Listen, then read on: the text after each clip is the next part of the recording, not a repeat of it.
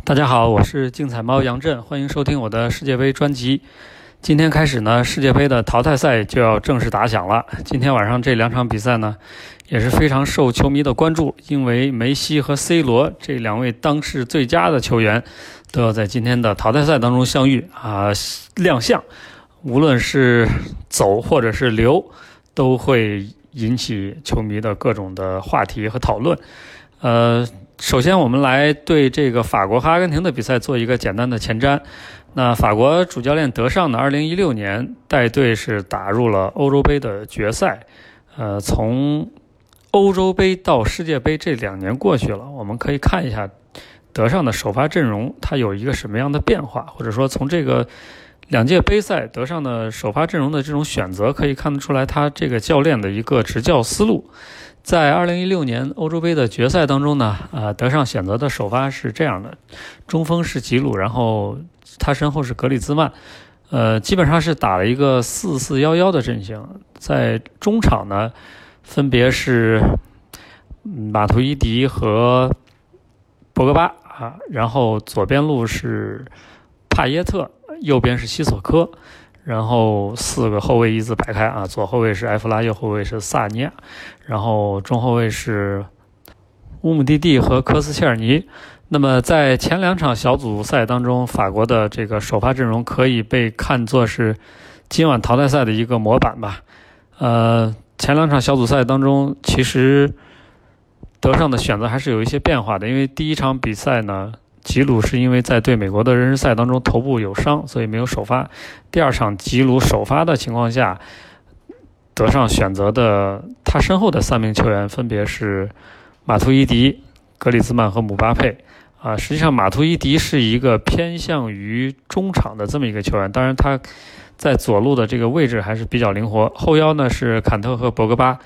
今年我对德尚的这个首发的安排最不理解的就是他为什么会选择两个偏新的球员去打这个主力的两个边后卫，分别是卢卡斯·埃尔南德斯还有帕瓦尔。这两名球员之前在法国国家队的这个名声呢都不如西迪贝和门迪那么大。呃，当然了，可能和门迪这个在赛季后半段有伤有关系，而且。今天晚上门迪呢也是肯定会因伤缺席不能出战，但是我觉得德尚在选择这两名边后卫的原因啊，主要是还是考虑到卢卡斯的速度是非常的快，而帕瓦尔在斯图加特的这种稳健的防守，可能是德尚教练更加看重的啊。西迪贝助攻能力非常强，但是他身后的空当比较大，这个在打杯赛的时候一旦犯错误就会得到惩罚。呃，所以其实能够看得出来，德尚呢骨子里面还是一个偏保守的教练，毕竟是在意甲踢过很多年，而且呢曾经也是九八年法国世界杯夺冠的功臣之一。呃，在进攻线上面呢，我发现德尚有一个习惯，就是他很少同时安排四名攻击手在前锋线上面。比如说第二场比赛的这个首发呢，马图伊迪。他其实算是一个中场球员，那这样的话，呃，法国的进攻线只有吉鲁、呃，姆巴佩还有格里兹曼，啊，所以这场比赛呢，很有可能马图伊迪还是会在左边路去打一个伪的四二三幺，可能更多的像一个四三三这么一个阵型，这保证他们中场有足够的拦截能力。尤其是博格巴在小组赛第三轮得到一定的休整之后呢，这场比赛肯定会重新披挂上阵，包括乌姆蒂蒂，包括两个主力的边后卫都可以重新回到首发的位置，这对法国的中场的体能来说是一个好的事情。那么阿根廷三场小组赛真的是已经拼尽全力，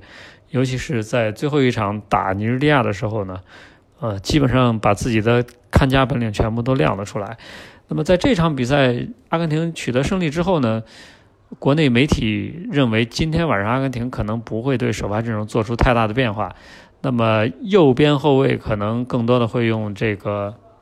梅尔卡多，然后中场的恩佐佩雷斯、巴内加还有马斯切拉诺这三名球员仍然会占据主力的位置。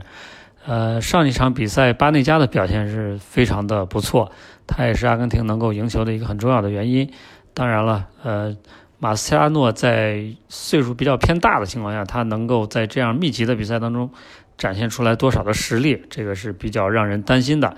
呃，进攻线上面，迪玛利亚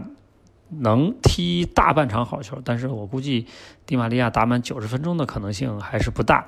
呃，由于由于上一场比赛阿根廷是众志成城拿下了胜利，那么将帅不和的传闻呢也就不攻自破了。所以这场比赛到了淘汰赛之后呢，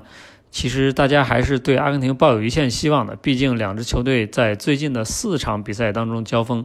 阿根廷是赢了三场的啊，心理上还是占据优势的，所以这场比赛究竟法国能不能够顺利过关呢？我觉得大家还可以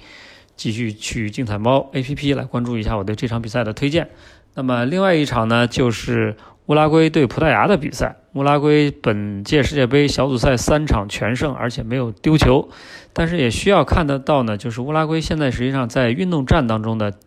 进球办法不多。苏亚雷斯也是凭借一个直接任意球首开纪录，而且这个前两场比赛的都是一球小胜，而且靠的都是定位球。呃，这届杯赛，乌拉圭在中场方面啊，一直是在做着各种不断的尝试。本坦库尔、维西诺还有德阿拉斯凯塔这些球员呢，都没有形成一个固定的位置啊。这个我觉得对塔莱斯主教练来说。今天晚上中场怎么来排，这个是非常有悬念的。呃，当然了，他们在第三场小组赛当中轮休了主力后卫西门尼斯啊，所以这场比赛相信这个马竞的中后卫组合可以重现江湖。这对 C 罗来说是非常难对付的两个中后卫。那么今年葡萄牙其实它的整体实力和2016年夺冠相比呢？稍有下滑，主要还是因为这一波球员又老了两岁。佩佩、呃，丰特这两名球员呢，都已经淡出了主流联赛。那么后腰的核心威廉·卡瓦略呢，现在的这个移动的能力也大不如前。包括 C 罗，虽然说在首场小组赛当中上演帽子戏法，状态惊人，但是到第二场比赛开赛进球之后呢，基本上也就没有什么太多的表现机会了。第三场小组赛甚至还罚丢了一个点球。所以，你能指望夸雷斯马这位老将每场比赛都打出这种惊天的外脚背远射吗？我觉得其实也是有难度的。所以，葡萄牙整体来说进攻相对来说比较乏力的，而且后防线的这种老化的情况也是比较的严重。呃，整体来说，乌拉圭应该会在这场比赛当中占据一定的优势。但是呢？葡萄牙这支球队的特点非常有意思，他在2016年欧洲杯的时候，七场比赛拿了六场平局，最后夺得冠军。今年的世界杯三场小组赛又两次战平，遇到这么一个平局大师，那么平局的结果还需要考虑吗？这一点呢，我觉得大家也得通过，呃，各位专家的这种观点来进行一个斟酌。好了，这就是我对今天这两场比赛的一个前瞻。那么更多的。竞彩赛事分析，欢迎关注竞彩猫 APP 我的专栏，谢谢。那么在世界杯期间呢，如果您想获得更多的专家竞彩预测，请在各大手机应用商店搜索“竞彩猫 APP”，下载并注册之后即可。